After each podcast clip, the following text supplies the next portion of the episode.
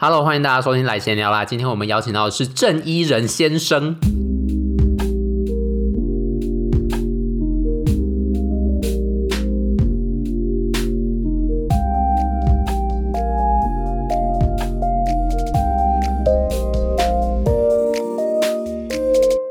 Hello，大家，我们今天邀请到的是伊人先生，他现在位于新加坡。Hello，嗨。你要不要讲讲看，为什么你现在在新加坡？因为我今年九月的时候申请新加坡的工作，工程师就刚好录取了，所以我就九月中的时候飞过来，跟大家就是前情提要一下，伊人是我台大电机的同学，然后呢，我们不知道为什么他就是哎、欸，就申请了新加坡的工作，然后就飞去新加坡了。那你？为什么那时候会没有想说要继续读研究所，会想要直接就是开始在国外工作呢？我那时候其实犹豫蛮久，因为我们系就大部分的人都会出去嘛。然后第一个是我功课也没有那么好，所以就在中偏后。然后看大家 GPA 都这么高啊，我申请的时候也收手。英文可能也中等，就是也没有也没有到超好，但也不差，这样，所以就是都收手。所以那个时候我就想说，哎，去美国读硕班好像。第一个是花费蛮高的嘛，然后再来是你如果没有申请到 first tier 的那种最好的，感觉就会很亏，然后又会有一些找工作的压力，就综合考量之下，我就想说，哎，那不然我就先工作一下下，再看看这样。那你怎么没有想说要跟我一样一起来德国嘞？因为德国的英文不需要那么高，然后也没有压力那么大吧？吗？我高中学德文的时候，有曾经想过，但那时候就是很很势利的理由，哎，就是就是什么德国工业很强，然后我是理工科，所以我要去德国是一个好选项，然后学费不高这样。但大学之后，就我觉得我对德国的了解，就是也也没有进一步深多少，然后再加上我对德国这个德语这个语言也没有继续 精进，很不像刘桃莉。一飞冲天，没有一飞冲天，好不好？乱讲话。可是你不觉得，就是那些要去美国的人，他们一开始也不一定对美国有很深的认识，他们就直接飞过去啦。但美国是一个 default best option，但德国就是你要有其他的理由。我觉得不知道。可是你知道，就是我现在不是在德国，我也是跟你一样，大概也是三个月嘛，对不对？我觉得我最近经历到一个很大的 culture shock，就是。很多认识的德国人跟我聊天的时候，都会也不一定是德国人，可能是欧洲人，他们都会隐隐约约透露着一种反美的感觉，就是他们会觉得美国不一定是 the best，他们会觉得美国人可能就是会有一种帝国主义，可是他们东西也不一定有比较好，所以他们就会有一种你知道那种欧洲人的骄傲感，所以这件事情就让我重新反思说，因为在台湾不是大家会觉得，哎，不是 pro 中国就是 pro 美国嘛，对不对？嗯，所以我们就会好像哎。觉得哦，美国就是应该是一个比较好的 option，但是我们会忘记说，其实中间还有很多其他国家。这是我最近的一个小小的小心得啦。就你欧洲的文化，就可能有一些啊，就什么法国很浪漫啊，然后什么德国一板一眼啊，就这种不知道是刻板印象还是真的的东西。对啊，就是我们在台湾好像真的蛮难接触到除了美国以外的太多文化。对啊，那你那时候怎么会想要直接去新加坡？你对新加坡一开始的想象是什么？哎，我忘记你有没有跟你讲过，因为我之前本来要去新加坡交换，我本来是大五上的时候要去新加坡科技与设计大学，反正交换一个学期，然后再毕业这样延毕。后来就是因为疫情，就几乎大家所有的交换都取消，所以我觉得被迫提前毕业。后来我就在投工作的时候，其实我也不是锁定新加坡，而是海外的工作，我就投一轮，这样就包含什么新加坡啊、泰国啊、日本啊，然后就想说，哎，如果有机会出去外面看看，就当在交换，然后然后顺便赚钱，这样好像也还不错。那你觉得新加坡，你那时候准备要去的时候，自己心里是期待还是未知感也是蛮多的呢？应该说，我那个时候要来的时候，其实有点匆忙。因为我们公司是，他一刚开始本来是我要先在台湾 on board，我录取的时候，他其实还没有对于台湾的疫情开放程度还没有这么高，所以他就说，哎，可以先先在台湾 on board。结果后来就是 somehow 台湾变得很开放，然后他们就哎瞬间就是可能可以进去了，所以他就说啊，在台湾 on board 就取消，直接去新加坡上工这样。那个时候就是大概只给我一个月的时间吧，就要从出发到到达那边，然后 on board。所以中间就是住宿那些就全部从零开始，然后就哎哎哎，就是匆匆忙忙、急急忙忙，就是一切呃准备的很仓促，就对。那你会觉得中间的这个整个要准备去国外工作的过程会很难准备吗？或者是你有什么特别觉得可以分享的？我觉得准备过去的时候还好，就准备过去的时候。指的是你已经录取了，要到那边，因为它包含签证啊，包含可能他会给你一些补助金啊，或者是包含一些到那边的手续，或是要注意的事项，其实大部分公司会帮你搞定，所以这部分其实还好。然后再加上你其实你目标很明确嘛，就是你一定要在这一个月内到那个地方，所以狗急跳墙，你就会开始解决问题。那再往前面讲一点，就是在你前面准备 apply 这个工作的时候，那整个过程会很难熬吗？还是其实你觉得还可以这样子？你那时候 apply 的心态是什么？我那时候在投履历的时候，跟准备面试的时候，其实整个过程都在病营里面。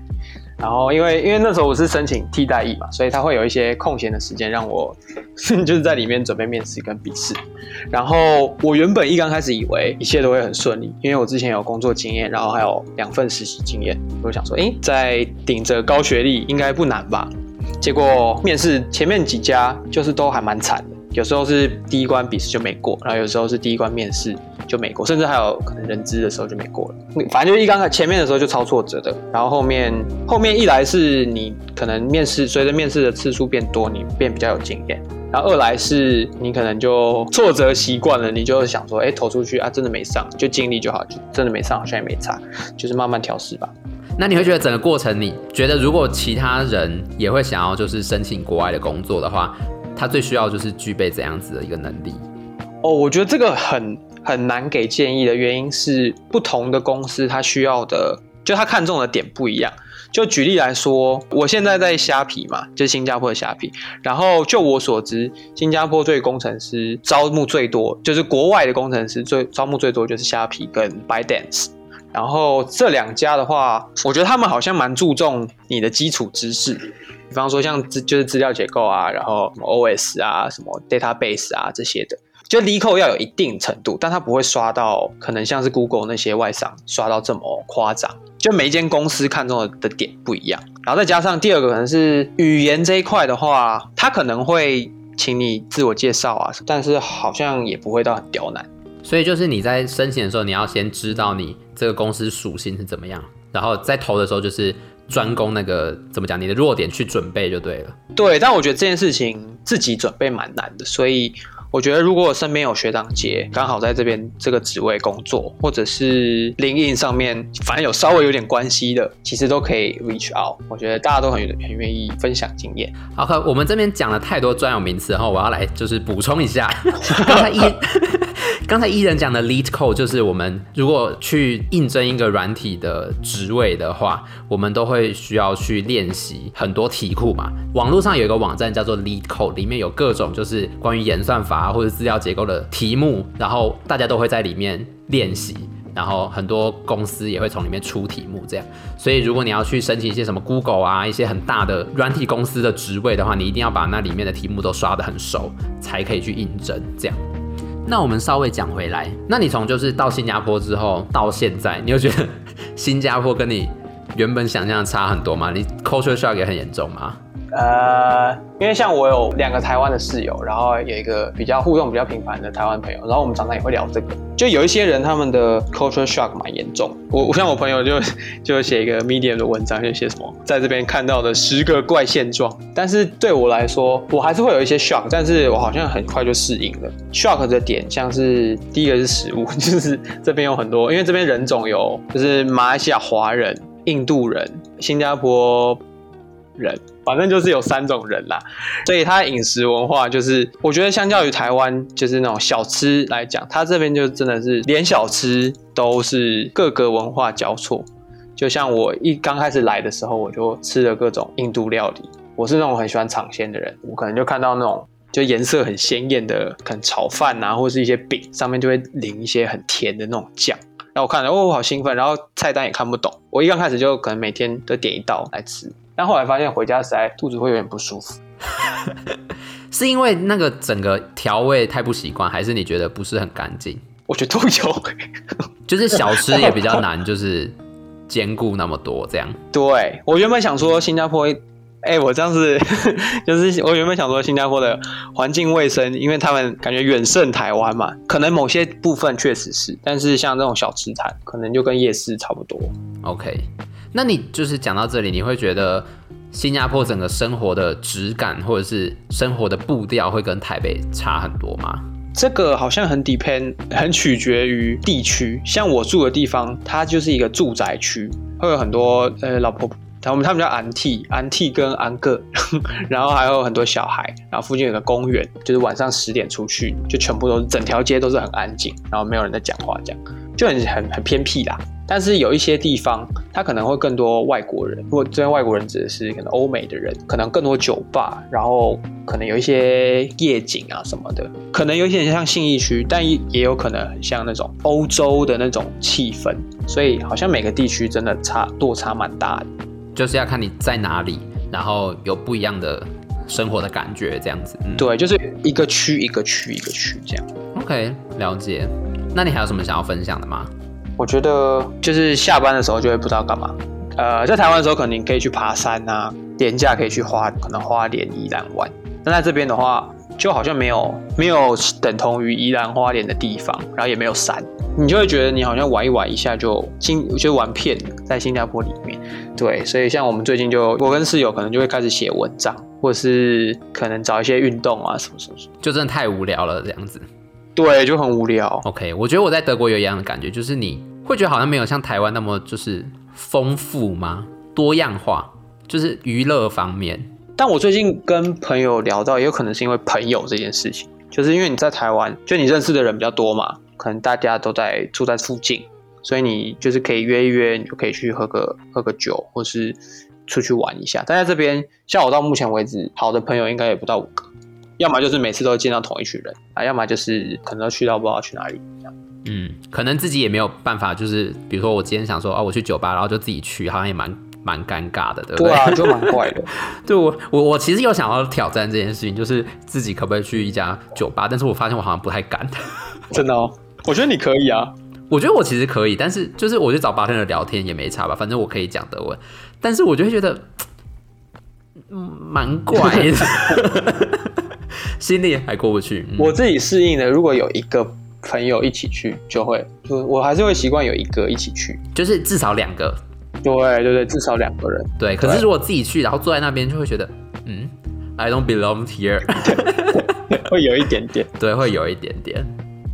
啊，那你在就是新加坡工作，觉得会跟台湾的公司整个文化差很多吗？我现我好像只能分享就虾皮的，就我觉得这边好像还蛮忙的。我自己现在是还好，但是身边的像我的室友是 project man，pro，反正就 PM，可能就是下下班的时候，有时候还会有很多讯息。然后因为这边跟中国那边的 team 彼此互相会合作，所以他们如果加班。或是他们在下班的时候发讯息，你这边肯定也都会收到，所以这个部分好像会比较是台湾比较不会发生的事情。再加上现在现在新加坡还是全面都 work from home，所以其实我去办公室的时间也没几次，我到现在还没有实体见过我的 team 的 member。其实听起来跟台湾忙起来的公司也差不多，对不对？嗯，我觉得可能没有到差很多吧。嗯，就是还是蛮亚洲的工作形态。哦，可能有一个，还有一个差别会是，呃，这边的人种就真的比较多，就即使是在虾皮这种可能大部分是华人的地方，还是会有像我们 team 里面有印尼人、有越南人、有可能马来西亚人，就是大家因为只要有听不懂中文的人在，你们就必须要讲英文，所以就还是得用英文沟通这样。嗯，那你觉得整个整个薪水跟生活的这个比例会比台湾来的就是好一些吗？薪水跟生活花费之类的，我觉得这边如果以存钱的角度来讲，确实会比台湾好好不少。然后原因是因为这边的房租很贵，大概可能台湾的一点五，可能快要两倍。但是在就是吃东西的上面，大概只有台湾的可能一点二倍，甚至是差不多。像我可能每一餐吃五块新币，甚至是更低。然后乘以二十，所以大概就不到一百块这样。所以在住宿之外的其他花费，其实就是弹性蛮高的，你可以过得跟台湾差不多。薪水的话，像我们公司的话，它会依照 local 的物价水平调整，所以像这边应该就是一点五到两倍之间，台湾相较于台湾的薪水，所以整体下来，我觉得应该会存比较多啦。OK，那你有遇到非常多台湾的去新加坡工作的人吗？我们公司里面好像有非常多，他们好像都一群一群的，就是可能像台大的应该就蛮多的，然后可能清大、交大也有一些，然后其他其他学校的应该也不少，但是大家就会。可能熟的人自己聚成一群，或是同个职位的人聚成一群，所以，嗯，你如果不主动去接触的话，不太会认识啊。但是就是比例很多，就对，就是蛮多人会直接去。对，其实偷偷藏在角落里面的还还蛮多。好，那你还有什么要讲的吗？没有，我无言以对，无话可说。好，那我们今天访问 Eden 就访问到这边，那我们跟大家说拜拜，拜拜。